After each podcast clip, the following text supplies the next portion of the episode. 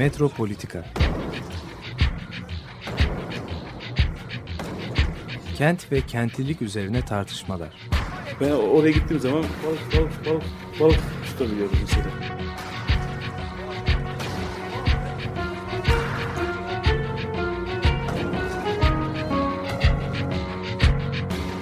Hazırlayıp sunanlar Aysin Türkmen, Korhan Gümüş ve Murat Güvenç. Takusuyor ki. Kolay kolay boşaltamadılar. Yani elektrikçiler terk etmedi Perşembe Pazarı merkezini. Evet. Merhabalar değerli Açık Radyo dinleyicileri. Bugün Metropolitika'da Murat Güvenç ile birlikteyiz. Ben Korhan Gümüş. Ee, programın bugünkü konusu e, biraz e, tartışmalı bir konu. Son günlerin e, tartışmalı konusu Ayasofya Camisi'ni konuşacağız programın ilk bölümünde.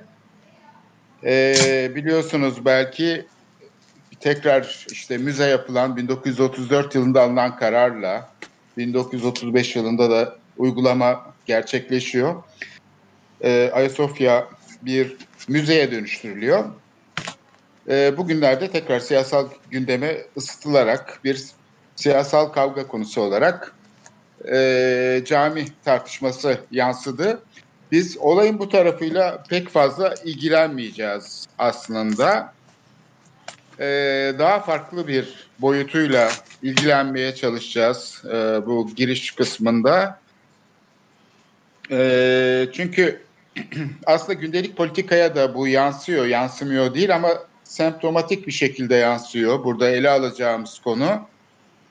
E, burada yapının e, kendi etkisi olan bir eyleyen olarak bu gündelik politikayı da belirlediğini söyleyebiliriz. Ancak politika onu ne kadar keşfediyor, e, zamana bağlı yönetimsellik pratikleri ne kadar onu kavrayabiliyor bu önemli bir tartışma konusu. Yani şöyle bir tarihe baktığımızda yaklaşık bin yıllık bir kilise olarak kullanımı var ve bu süre içinde de dünyanın en büyük kilisesi e, Roma diyelim sonradan adlandırılmış haliyle Bizans e, aslında pagan e, inanışının e, Roma İmparatorluğu tarafından e, baskılanması, kontrol altına alınması, tarihten silinmesini simgeleyen bir işlevi de var. Yapının böyle bir e, şey Bizans e, dönemindeki şeyi aslında anlamı açısından baktığımızda daha sonra fetihle birlikte e, gene aslında bu tarih üzerine kuruluyor. Her şey bu hafıza üzerine kuruluyor. Dolayısıyla kilise, cami, müze yani günümüze kadar bütün bu tanımlamalar yapının ne kadar bu e, kendi varlığını dikkate alabiliyor ya da ne kadar bunlardan etkilenebiliyor. Çünkü bunların her biri zamana bağlı. Ne kadar uzun sürse de oysa yapı tarihsiz diyebiliriz. Adeta tarihsiz. Dolayısıyla yapının bir eyleyen olarak aslında bu gündelik anlamını belirleyen fakat bir türlü e, şey yapılamayan, e, ne olduğu da tam anlaşılamayan etkilerine maruz kalındığı bir hali var. Belki biraz buna değinme fırsatı bulabiliriz. İşte en son olarak da Fethin 567. yıl dönümü vesilesiyle e, içinde Fetih e, suresi okundu ve e, Cumhurbaşkanı da görüntülü olarak bu törene katıldı. E, ondan sonra tekrar bir tartışma konusu olarak e, gündeme, gündeme yansıdı. Tartışmalar bu şekilde sürdü. Ayasofya'nın yapılışı e, Justinianus zamanına uzanıyor. 532 yılı. Ondan önce tabii aynı yerde gene aynı adı taşıyan en azından birkaç e, yapı daha var. Ancak bu 532 yılında başlayan inşaat 5 yıl gibi kısa süre süren bir şey içinde zaman aralığında 537 yılında açılıyor ve dünyanın en büyük kilisesi olarak bin yıl e, fethe kadar e, bir ibadet mekanı olarak kullanılıyor. İmparatorluğun e, taç giyme törenlerinin yapıldığı yer. Aynı zamanda tabii mozaikleriyle ünlü. E, sonradan dört minare ekleniyor. Bunlar değişik zamanlarda olduğu için her biri değişik tarzda e, minareler. E, şimdi bizim burada değineceğimiz konu aslında ilk önce bir tamiratla başlıyor. İkinci Selim zamanında Mimar Sinan tarafından yapının strüktürel özelliklerini de koruyan bir müdahale yapılıyor. 1537'de. Ee, bu e, pardon e, bu müdahale 1573 74 yılları arasında Mimar Sinan tarafından yapılan müdahaleyle yapı e, tekrar e, sağlamlaştırılarak e, kullanıma açılıyor. Bundan sonraki yapılan müdahale 1846 yılında. 1846-48 yıllar arasında Fossati kardeşler müdahaleyi gerçekleştiriyorlar. Ee, burada işte ilginç bir olay gerçekleşiyor. Çünkü Fossatilerin seçilmesi de ilginç. Ee, Fossati kardeşler o sırada Sultanahmet'te Darülfünun binasını inşa ediyorlar. O Ayasofya'yı da deniz cephesinden kapatan büyük yapıyı. Ee, ve o tarihlerde aslında saray mimarı olan Karabet Balyan Kalfa'nın e, bu inşaatı yapması kararlaştırılmış. Fakat Dolmabahçe Sarayı'nı yapmakta olduğu için ve çok yoğun bir şekilde çalıştığı için buna vakit bulunamadığı söyleniyor. Diğer taraftan e, Abdülmecit'in burada tercihi önemli. Onun niyeti daha çok Fossati kardeşlere bu işi yaptırmak. E, 1616 yılında Sultanahmet Camisi'nin yapılmasından sonra Ayasofya aslında e, birçok saltanat camisi gibi e, kullanıma açık fakat e, bir parça geri planda kalmış gibi. Dolayısıyla bu restorasyon ihtiyacının ortaya çıktığında buna restorasyon diyebilir miyiz bilmiyorum ama yani bir tamirat işlevi ortaya çıktığında henüz e, böyle bir niyet yok yani Ayasofya'yı yeniden keşfetmek, Ayasofya'yı yeniden dünyaya tanıtmak gibi bir niyet yok. Dolayısıyla yani bir bakım işlevi gibi gözüküyor fakat e, bir takım işaretler var. E, mesela takvim vekayının 2 Ocak 1847 tarihli nüshasında tamiratın yapılacağı duyuruluyor. Bu tamirata gerekçe olarak da harap halde olmasının, iç mekanın uzun zamandan beri tamir görmemiş olmasının e, ve bu, bu şekildeki bir eser-i atikanın e, bu halde bırakılmasının saltanatın uygun olmayacağını, saltanatın e, imajına uygun olmayacağı gibi kaygılar e, gösteriliyor. Yani bu haberde henüz Ayasofya'nın e, böyle bir şey yok. Yani yeniden gündeme gelmesi gibi bir konu yok. Fakat e, yapılan çalışmalar sırasında ilginç bir gelişme yaşanıyor. Ayasofya e, yeniden keşfediliyor diyebiliriz. Yani Ayasofya'nın bu e, çalışma, Fossati kardeşlerin çalışma sırasında mozaikleri çıkarılıyor. Ee, Padişah Abdülmecit de bundan hoşlanıyor. Hatta bir tane de kendisi tuğra yaptırıyor. Ve bu şekilde imparatorluğun modernleşme sürecinde hem Ayasofya'ya yapılan gerçekleşen müdahale bir özellik kazanıyor hem de dünyada bir etkisi oluyor. Daha çok Avrupa'da bir etkisi oluyor. Kitaplar basılıyor ve Fossati kardeşlerin bu girişimi aslında bir takım yankılar yaratıyor. Ee, bu aynı zamanda Avrupa'daki bir değişime de işaret ediyor. Avrupa'da aslında bu şeye tekrar Bizans geçmişine ilgi duymaya başlıyor ve bu da Ayasofya tabii bunun en önemli simgesel yapısı. Dolayısıyla tamirat aşaması başlangıçta sanki dile getirilmeyen bir niyet, öngörülemeyen bir şeyle, gelişmeyle e, sonuçlanıyor ve Ayasofya'nın tekrar bir e, şey olarak gündeme gelmesi, e, Avrupa'da yayınlardan söz edilmesi söz konusu oluyor. Şimdi bu değişiklik aslında günümüze kadar uzanan e, yeni bir duruma işaret ediyor diyebiliriz. E, çünkü yani Fossati'de mesela Hristiyanlığın e, kutsal anıtı olarak tanımladığı Ayasofya'yı Bizans sanatını yeniden Avrupa'ya hatırlatmak, arkeolojik araştırmalara katkı sağlamak için işte bu yayınların yapılması gerektiğini söylüyor. O sırada İstanbul'da e, Rus Büyükelçilik Sarayı'nı inşa etmekte.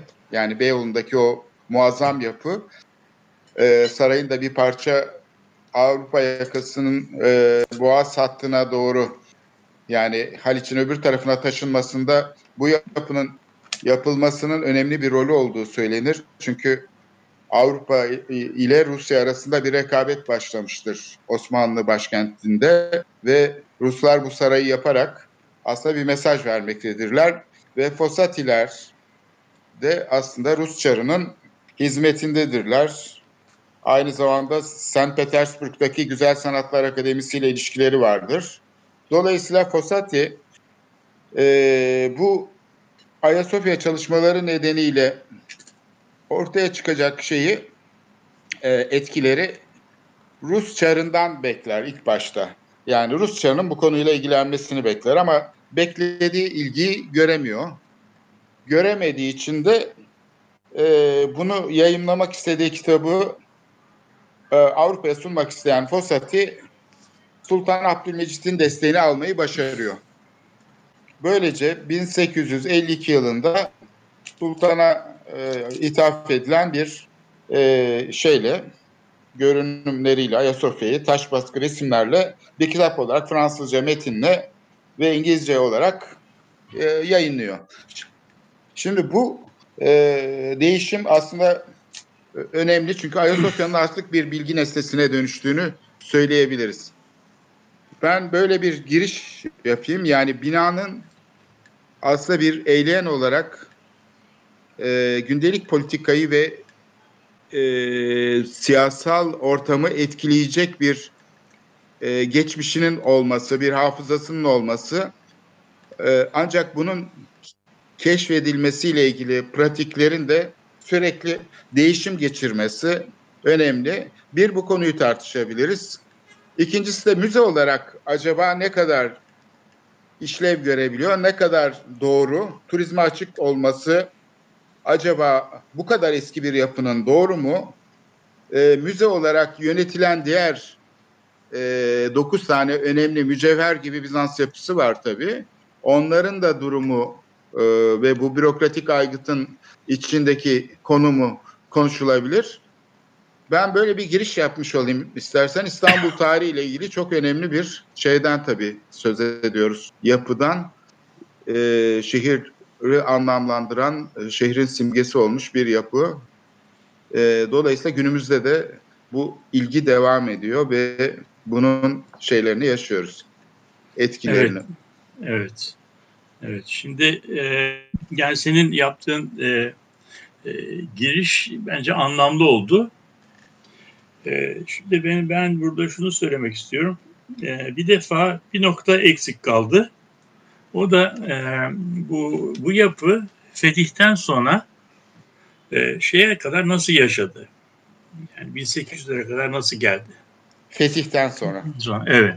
Yani şimdi bu burada da bu vakıf sistemini e, e, dikkate almak gerekiyor. Yani Osmanlıların belki de en üzerinde durulması gereken şeylerden bir tanesi bu kamu eserlerini bir defa inşa ettikten sonra bunların e, bakımını, onarımını, sürdürülebilirliğini ve üzerindeki personel masraflarını şey yapmak üzere vakıf kuruyorlar. Yani Ayasofya Vakfı denen de bir vakıf kurmuşlar ve bu vakıf aslında bütün gelirini şimdi sıkı durun kapalı çarşıdaki dükkanların şeyinden alıyor. Yani oradaki e, oradaki e, insanların ödemelerinden e, bunun gelirleri sağlanıyor. Yani şimdi burada e, Ayasofya'ya verilen önemi e, vurgulamak için bir kere bunu söylemek lazım. Yani Ayasofya dünyanın en büyük kilisesi. E tabi dünyanın en büyük kilisesinin gündelik, yıllık, aylık bakımının ve personel masrafının da neye benzeyeceğini çok iyi anlamışlar. Ta Roma döneminden, yani, Bizans beri, döneminden beri böyle geliyor onu bilmiyorum. Evet. evet. Yani işte evet. onlar da bu vakıf şeyini, e, vakıf geleneğini kurmuşlar, sürdürmüşler. Yani bu burada e, bu nokta bir kere e, altı çizilmesi gereken ve bir eseri yapmak kadar o eserin sürdürülebilirliğini sağlamak, koruma açısından filan ne kadar önemli olduğunu orada gö- görüyoruz. Yani Ayasofya Vakfı e, şeyin e, yani Osmanlı bayındırlık eserlerinin ki o zaman belediyenin, devletin bunların korumasıyla ilgili hiçbir görevi yok. Bu vakıf eserleri yani vakıf ve gelirleriyle korunuyor. Yani İstanbul'un su e, sağlama sistemi aslında bir vakıf sistemi. Yani bu suların doğadan toplanması, şehre taşınması, depolanması, dağıtılması bunlar tümüyle bu hatların bakımı tümüyle bir vakıf e, projesi olarak yürütülüyor. Yani o yüzden Sinan'ın yaptığı o e, payandalar e, ve ondan sonra uzun yıllar yapının 19. yüzyıla kadar yani e, senin söylediğin gibi harap da olsa e, gelmiş olması muazzam bir e, bir e, nasıl diyelim bir öngörüyle e, sağlanmış olan bir bir proje. Peki niye 19. yüzyıla gelindiği zaman vakıf e, doğrusu bina biraz böyle harap hale geliyor? E, işte bakım ve iç bakımı e, yeterince onarılamıyor. Bu da, bu da bir e, ihmal etmekle alakası yok. Çünkü vakıf dediğimiz sistemin gelirleri aslında kırsal alandan geliyor. Yani vakıfa e, vakfedilen paralar e, işte kapalı çarşının dükkan gelirleri olabildiği gibi e, Taşra'daki büyük çiftliklerin arazi gelirleriyle ilgili bir şey. Yani şimdi Osmanlı İmparatorluğu 19. yüzyılda 17. 18. yüzyılın sonundan itibaren büyük toprak kayıplarına uğramaya başlayınca tabii vakıf gelirlerinde de muazzam e, az, azalmalar oluyor. Bu, bunun etkilerini su sisteminde de görüyoruz. Yani İstanbul'un suları artık yetmiyor, yeteri kadar bakılamıyor, şey yapılamıyor filan. Yani Burada küçük sonra... bir e, şey girmek istiyor, istiyorum, bir not e, iletmek istiyorum. E, bu şey kitabında, e, Tanzimat döneminde Mimarlık Bilgi ve İktidar kitabında Göksun Akyürek e, önemli bilgiler veriyor özellikle Fosatilerin onarımı sırasında, yaptıkları onarım sırasında bir bütçe sıkıntısı var. Hem Fosatilere hiçbir e, maaş ödenmiyor. Yani sadece Darülfünun'dan almış oldukları bir gelir var. İstedikleri bir bütçe var. O bütçeyi ödemiyorlar. Yani gönüllü çalışıyor Fosatiler bu onarımda. Ee, ama diğer taraftan maaşlarını alıyorlar tabii ücret konusunda ama bir tartışma yaşanıyor. Ancak sultanın kendi e, şeyinden bütçe ayrılması söz konusu oluyor. Yani ilk defa e, vakıf değil daha çok devlet bütçesi kullanılması gibi ya da başka bir kaynak araştırılıyor e, bu kapsamlı inşaat işi için ve hatta bu arada da vefat etmiş olan Şeyhül İslam e, Efendi'nin e, şeyi e, mirasını burada kullanmak söz konusu oluyor. Yani dediğin krize işaret eden ya da bütçe ihtiyacına evet. ihtiyaç eden bazı kayıtlar var. Evet çünkü yani eğer eğer vakıf sistemi yeterli olsaydı hiç bunlara gerek olmayacaktı. Yani bunlar e, normalde sağlanabilecekti. Belki de bu problem 19. yüzyıl ortasına kadar da böyle birikmeyecekti. Yani periyodik olarak yapılacaktı, bina yaşayacaktı. Ee, ama tabii böyle bir şey. Bu bir kere bunu bunu bir kere söylemek lazım. İkincisi bu tabii senin e, girişin gayet güzel oldu. Yani bu şey bu e, binanın e, 19. yüzyıl ortasında artık böyle e, bir e, araştırma nesnesi, nesnesi bir e, nasıl diyeyim kültür mirası diyebilir. O zaman bu kavram yok ama asarı atika yani eski e, antik eser, eser e, niteliği kazanması aslında tabii aynı dönemde İstanbul'da olan daha ilginç gelişmelerle de ilgili. O, o dönemde biliyoruz e, e şeyde e, Rum cemaatinin Ortodoks cemaatinin kurduğu bir sillog yani bir bilim akademisi gibi bir şey var. Bu bilim akademisinde e, uzmanlar ki bunların içinde Müslümanlar da olabiliyor. Her her yani dine ilişkin bir şey ayrım yok. E, İstanbul'un tarihi eserlerini, geçmişini, arkeolojisini çalışıyorlar. Bu arada tabii e, işte yakınlarda e, e, kitabı yayınladan Skarlatos gibi birisi var. İşte biz e, e, şeyin İstanbul surlarının e, böyle 20 kilometrelik surun haritalanması, rölevesinin yapılması gibi, sarnıçların yapılması gibi büyük projeler var. Yani bunun araştırma nesnesi olması aynı zamanda e, yani tekil bir olay değil, zamanın ruhuna da son derece, derece uygun bir e, bir şey. Yani burada böyle bir milliyetçiliklerin e, o kadar e, etkili olduğunu da söyleyemeyiz. Çünkü yakınlarda Türkiye'de yayınlanan Skarlatos'un e, yayınladığı Konstantinopolis e, isimli kitabı e, üç ciltlik. Daha henüz ikinci ve üçüncü ciltler yayınlanmadı ama birinci cilt mükemmel bir e, çeviriyle e, yayınlandı. Rumcadan İngilizceye. E, bu kitap e, bu Osmanlı e, devlet tarafından nişanla ödüllendiriliyor. Yani bu kitapta böyle bir e, hani bir milliyetçilik, ayrımcılık filan da yok. Zamanın ruhunu biraz e, buradan e, algılamak, anlamak e, gerekir.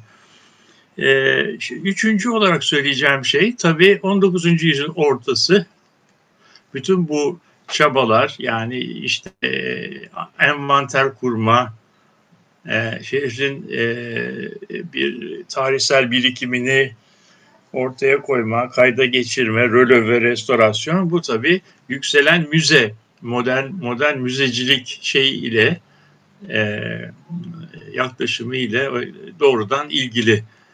E, ve sonunda işte 18. 19. yüzyılın sonuna gelindiği zaman bu Osmanlı Devleti de bunun e, hiç dışında kalmıyor. İşte ya, e, çeşitli çeşitli e, e, nasıl diyelim e, yerlerde e, Lübnan'da, Yunanistan'da, Anadolu'nun farklı yerlerinde yapılan arkeolojik kazılardan elde edilen buluntular e, İstanbul'da işte bugün sarayın hemen yanında o, inşa edilen muazzam arkeolojik müzesinde de sergilenmeye başlıyor. Yani işte burada vakıf sisteminin e, zafiyete başlaması ve onu onu e, onu ikame edecek yeni kaynaklar, kaynaklar bulunması, e, müzeciliğin ve tarihi eserlere verilen yeni önemli beraber beraber e, bütün İstanbul'un tarihisi, e, tarihi mirası gibi e, Ayasofya'da önem kazanarak gelişiyor. Yani bugünkü gelişme aslında bugünkü dediğimiz müzeleşme meselesi aslında Fossati'nin tamiratıyla başlayan bir e, adıma dayanıyor, bir yaklaşım farkına dayanıyor. Asıl kırılma orada gerçekleşiyor çünkü öngörülmeyen bir şey var ilk başta ya da dile getirilmeyen Bizans mozaiklerini yeniden gün ışığına çıkarmak.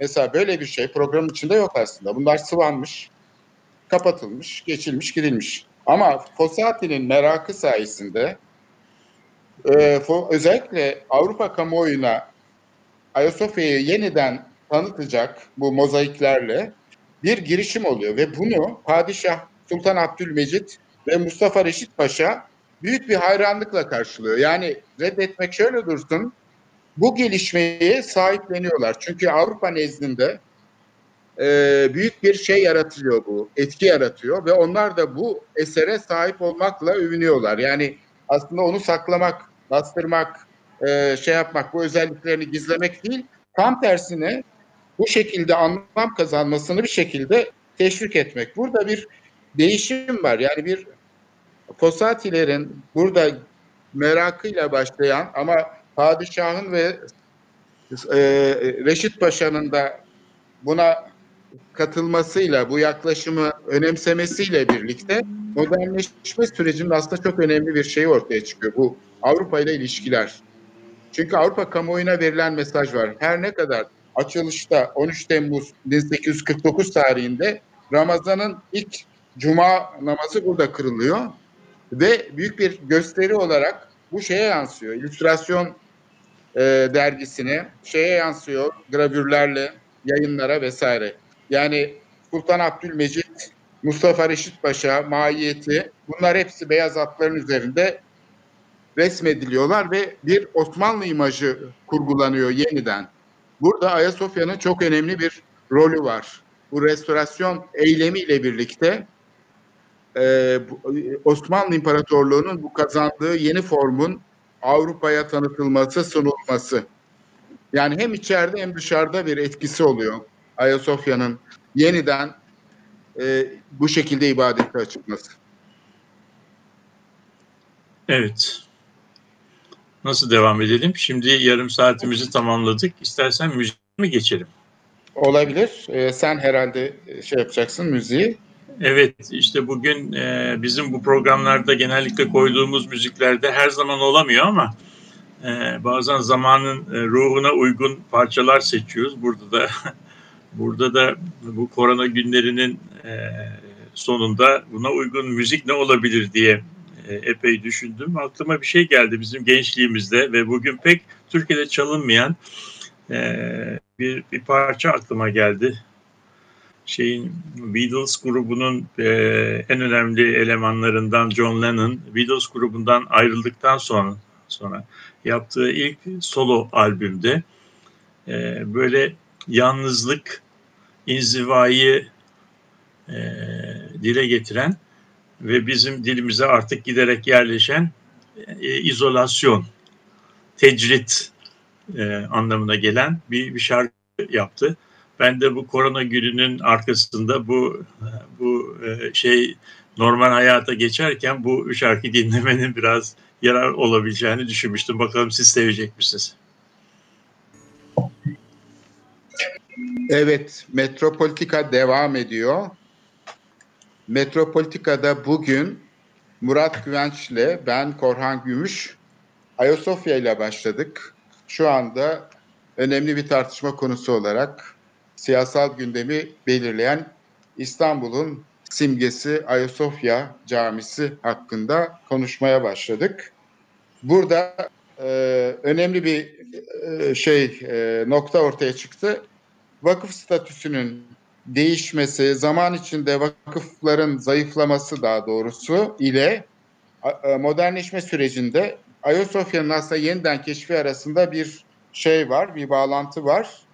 Ayasofya'ya yeni bütçeler, kamu bütçesi ayrılıyor ya da bir takım kaynaklar temin edilerek Ayasofya'nın tamiratı yapılacak. Ancak bu arada da önemli bir mimari müdahale gerçekleşiyor. Fosatiler iç mekanındaki e, mozaikleri çıkarıyorlar ve bu da padişahın Abdülmecit'in ve Mustafa Reşit Paşa'nın çok ilgisini çekiyor. Çünkü e, Osmanlı İmparatorluğu'nun Avrupa ile kurduğu ilişkilerde bu e, Ayasofya'nın yeniden keşfi çok önemli bir rol oynamaya başlıyor.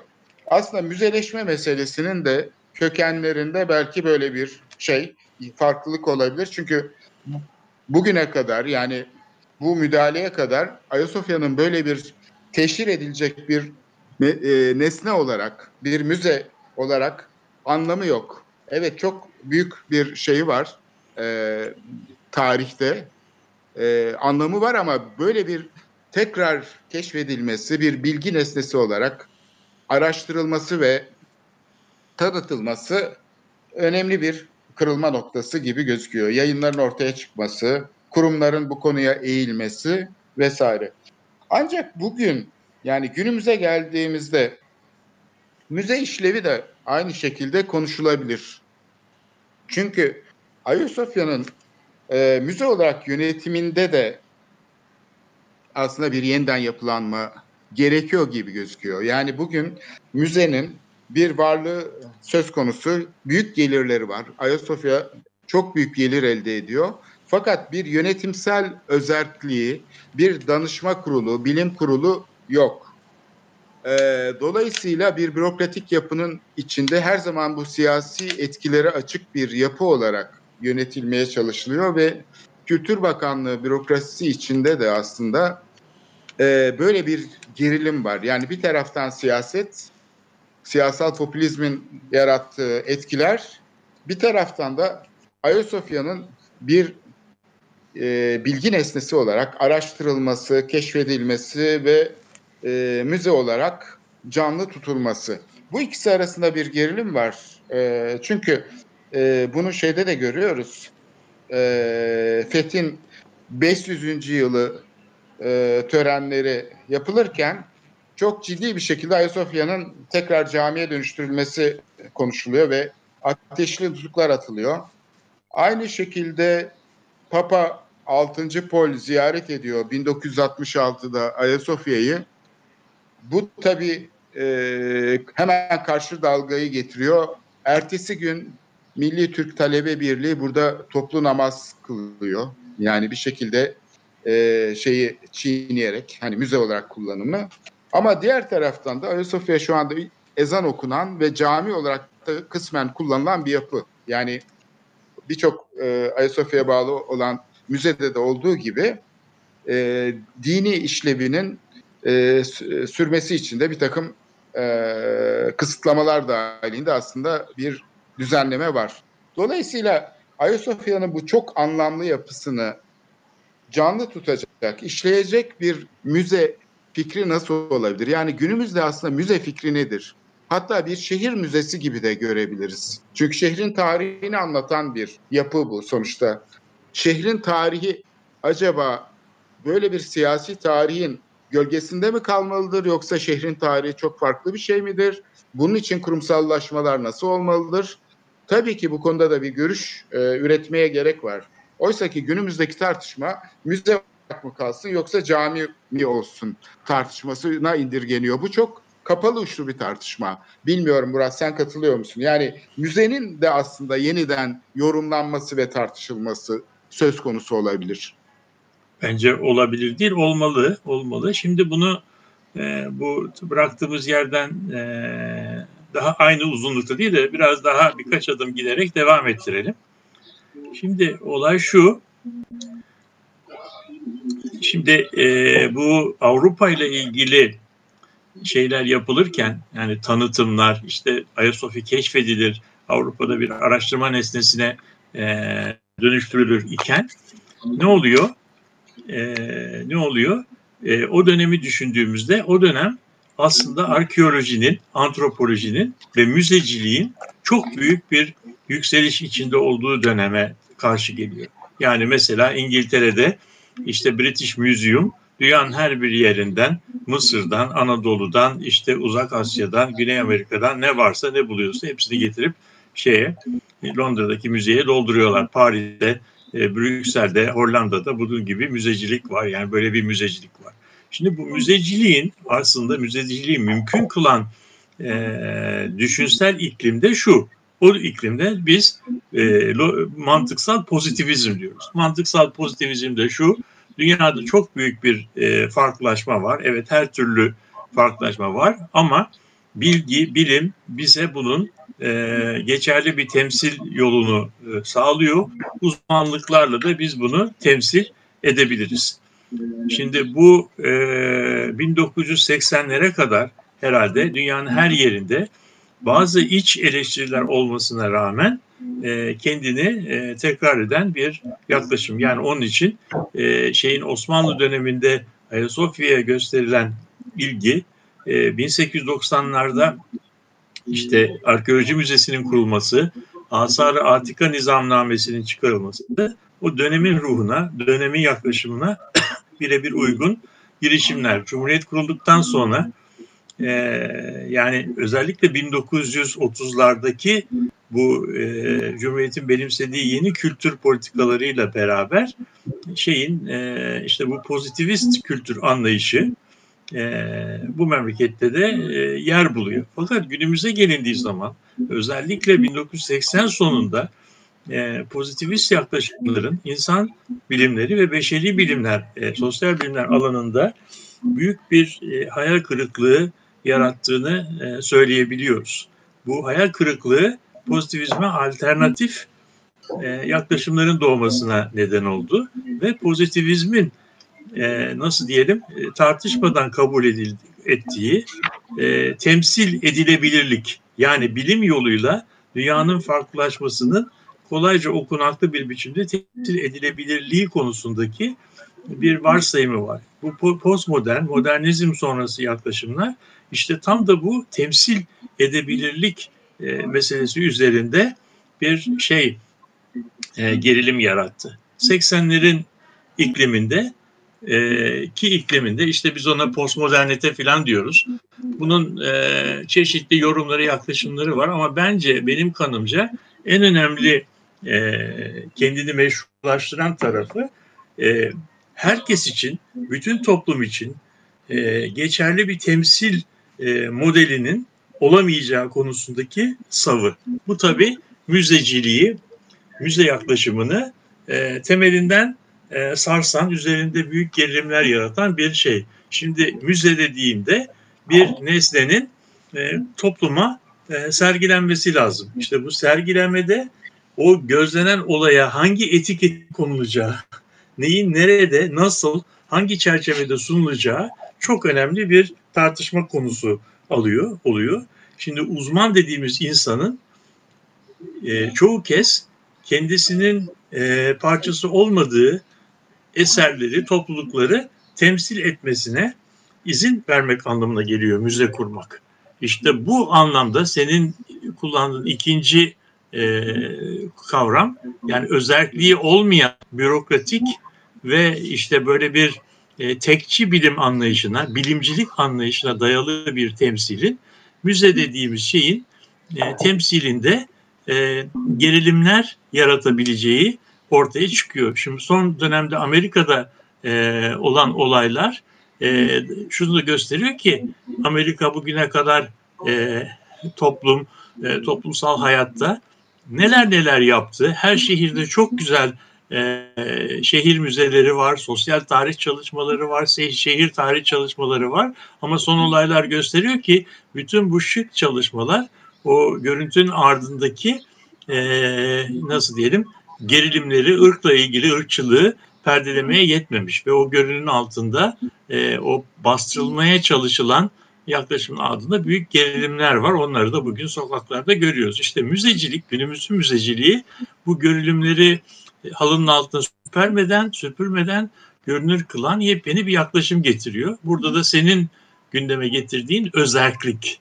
Yani temsil edilenin, müzede temsil edilenin temsil sürecine katılacağı, parçası olacağı, belki de kendi kendini o e, ortamda temsil edeceği bir ortamın yaratılması gerekiyor. Bu ancak özellikle diyalogla mümkün ve bürokratik bir çabayla mümkün değil. Hangi yaklaşım, hangi ortam olursa olsun. Yani o yüzden günümüz müzeleri artık e, müzeyi ziyaret edenin müzenin oluşumuna katkıda bulunduğu bir süreç gerektiriyor.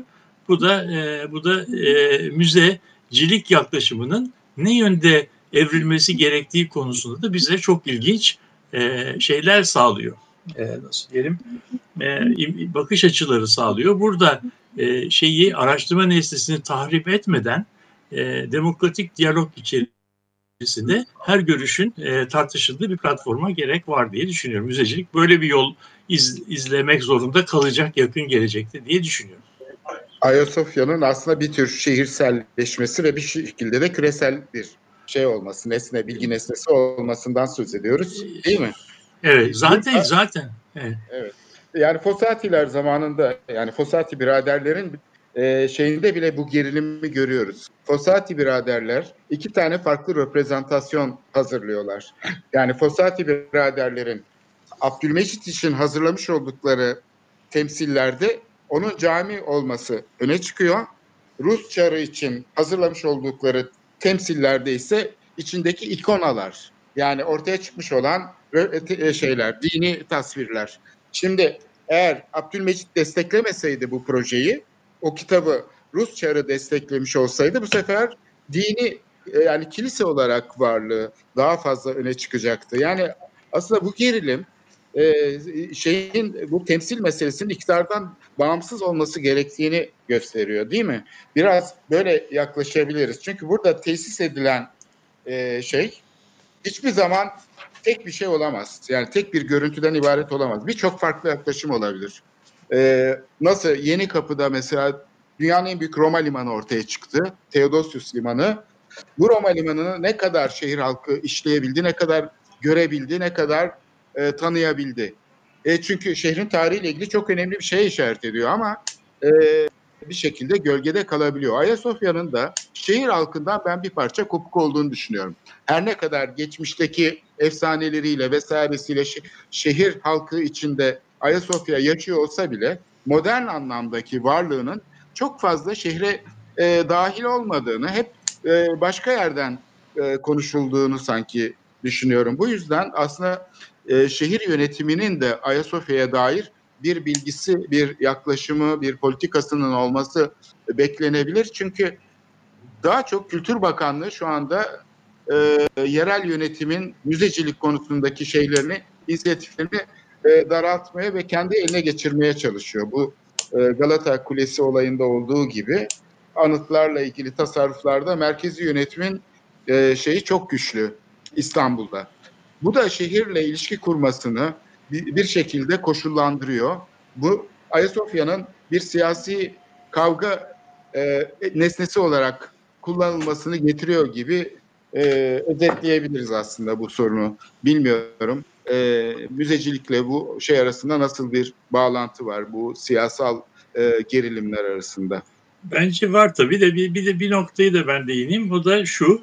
Bütün bu olay olurken yani şehirsel süreçleri beraber düşünelim. Yani 1840'ların İstanbul'unu düşündüğümüzde 1840'ların İstanbul'unda artık e, üst e, yani şeyin e, Osmanlı yönetiminin seçkinleri tarihi yarımadada yaşamıyorlar.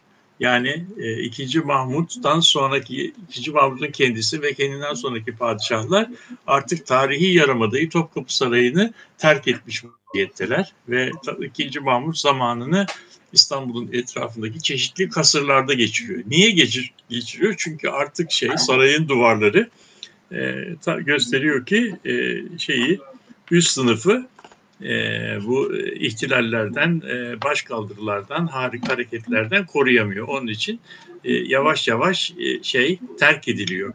Yani e, tarihi yarımada ve e, şey yönetim ve seçkinler giderek daha e, şeye kayıyorlar. Artık giderek e, şehrin çeperine kayıyorlar. Bu süreç tarih içerisinde hiç durmadan devam ediyor ve günümüze geldiğimiz zaman artık Eminönü ilçesi dediğimiz ilçe bile ortadan kalktı. Çünkü orada eser miktarda insan yaşıyor. Yaşadığı yerlerde bile muhtar seçecek kadar nüfus bile yok. Onun için Eminönü ilçesi bugün Fatih ilçesiyle birleştirildi. Ve orada bir gündüz vakti milyonlarca kişi çalışmaya gelmesine rağmen yaşayan bir nüfus yok. Orası aslında bir dekor gibi bir yer.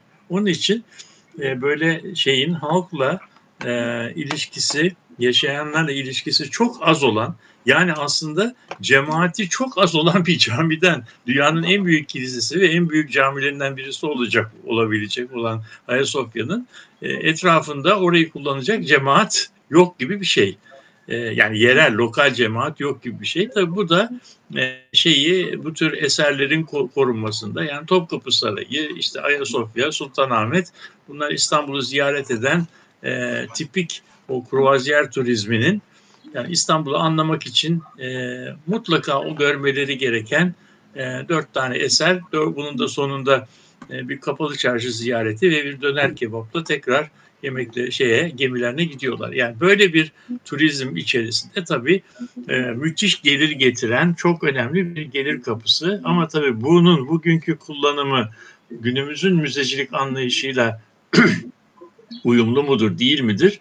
E, ben uyumlu olduğu e, kanısında değilim. Burada yapılacak yepyeni projelere, yepyeni yaklaşımlara, bakış açılarına, buluşçu e, perspektiflere gerek var. Ama bunlar gerçekleşebilir mi dediğin zaman doğrusu pek de e, şey değilim, e, umutlu değilim. Çünkü bu aslında e, birden fazla görüş açısının e, temsil edildiği bir e, diyalog gerektiriyor. Diyaloğun da özel bir platformda gerçekleşmesi gerekiyor. Ne diyalog ne de e, bir özel platform günümüzün e, zamanı ruhuna pek uygun gelişimler değil diye bitireyim ben. E, tabii bu çok önemli bir nokta. Yani sadece müze olarak tartışmamız da yetmiyor. Çünkü aslında her konuya e, bağlantı e, kurmak mümkün e, bu tartışmayla.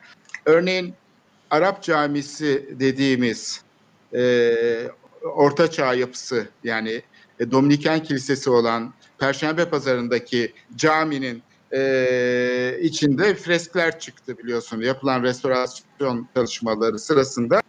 E, bu freskler tekrar sıvayla kapatıldı. Neden? Çünkü bir korku oluştu. Burayı da müze yaparlarsa diye. Şimdi böyle bir şartlanmışlık var. Yani milli tarih yazımında e, ele alınması gereken bir konu. Neden bu şartlanmalar oluyor? Yani bir şey çıkarsa, bir e, fresk, e, bunun caminin e, müzeleştirileceği korkusu. Demek ki bir siyasal kavganın şeyi olarak anlam kazanıyor bütün bu freskler, e, o nesnenin kendisine ait olan bilgiler. E, çünkü böyle bir korkuya aslında gerek yok. Çünkü orası zaten cami. Kimsenin onu kilise yapacağı falan yok. Ya da Küçük Ayasofya mesela. Küçük Ayasofya'da yapılacak restorasyon çalışması için e, Avrupa Birliği'nden yardım teklifi geldi. Yani bu şey yapı çünkü dünyanın ilk kubbeli yapılarından biri. Bu yapı tipolojisi Avrupa tarihine ışık tutuyor. Çünkü benzeri o tarihlerde çok az yapı var. Ee, birisi bu Ravenna'daki San Vitale, öbürü Aachen'daki katedral. Bu yapılar Avrupa tarihi, Avrupa mimarisi açısından çok önemli. Yani bir bütçeye kendileri de katkıda bulunmak istedi. Türk hükümeti biliyorsun belki o tarihlerde reddetti ve çalışmaları danışma kurulundan dahi bağımsız olarak müteahhitle yönetmeye kalktı. E, ortaya e, ciddi bir şey çıktı. Yani yapının özelliklerini kaybetmesine yol açan bir müdahale çıktı. Yani Türkiye'deki kültürel miras meselesi ne yazık ki bu şeyden kurtulmuş değil. Bu arkasındaki ideolojik bagajdan. Dolay, dolayısıyla istersen bu noktaya getirdik konuyu. Ee, bunun e, epey tartışılması gereken önemli bir konu olduğunu Ayasofya üzerindeki tartışmalar da gösteriyor. Dolayısıyla Ayasofya'nın aslında yönetimsellik meselesini ele alma ele almak şehir politikalarının belirlenmesi açısından, geliştirilmesi açısından oldukça yararlı olacaktır diye istersen programı tamamlayalım. Evet. Ee, bu programda e, bu son tartışmalar ışığında Ayasofya müze camisini diyelim ya da cami olarak da adlandırabiliriz. Çünkü son e, şeylerde cami olarak geçiyor. E, yapı üzerindeki tartışmaları biz biraz başka bir boyuta taşımaya çalıştık. Umarım yararlı olmuştur. Çünkü e, burada sayeden tartışılması gereken bir konu var. Herkese, bütün dinleyicilerimize teşekkür ediyoruz. E, teknik sorunlara rağmen bizi izledikleri için e, haftaya görüşmek üzere diyelim. Görüşmek üzere. Hoşçakalın.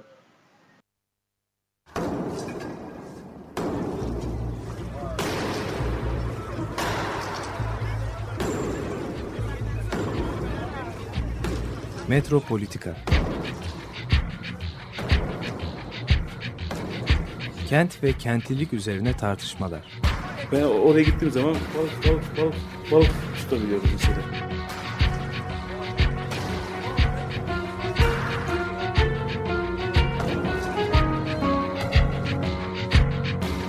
Hazırlayıp sunanlar Aysin Türkmen, Korhan Gümüş ve Murat Güvenç.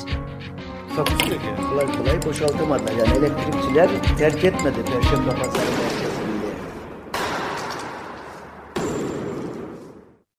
Açık Radyo program destekçisi olun.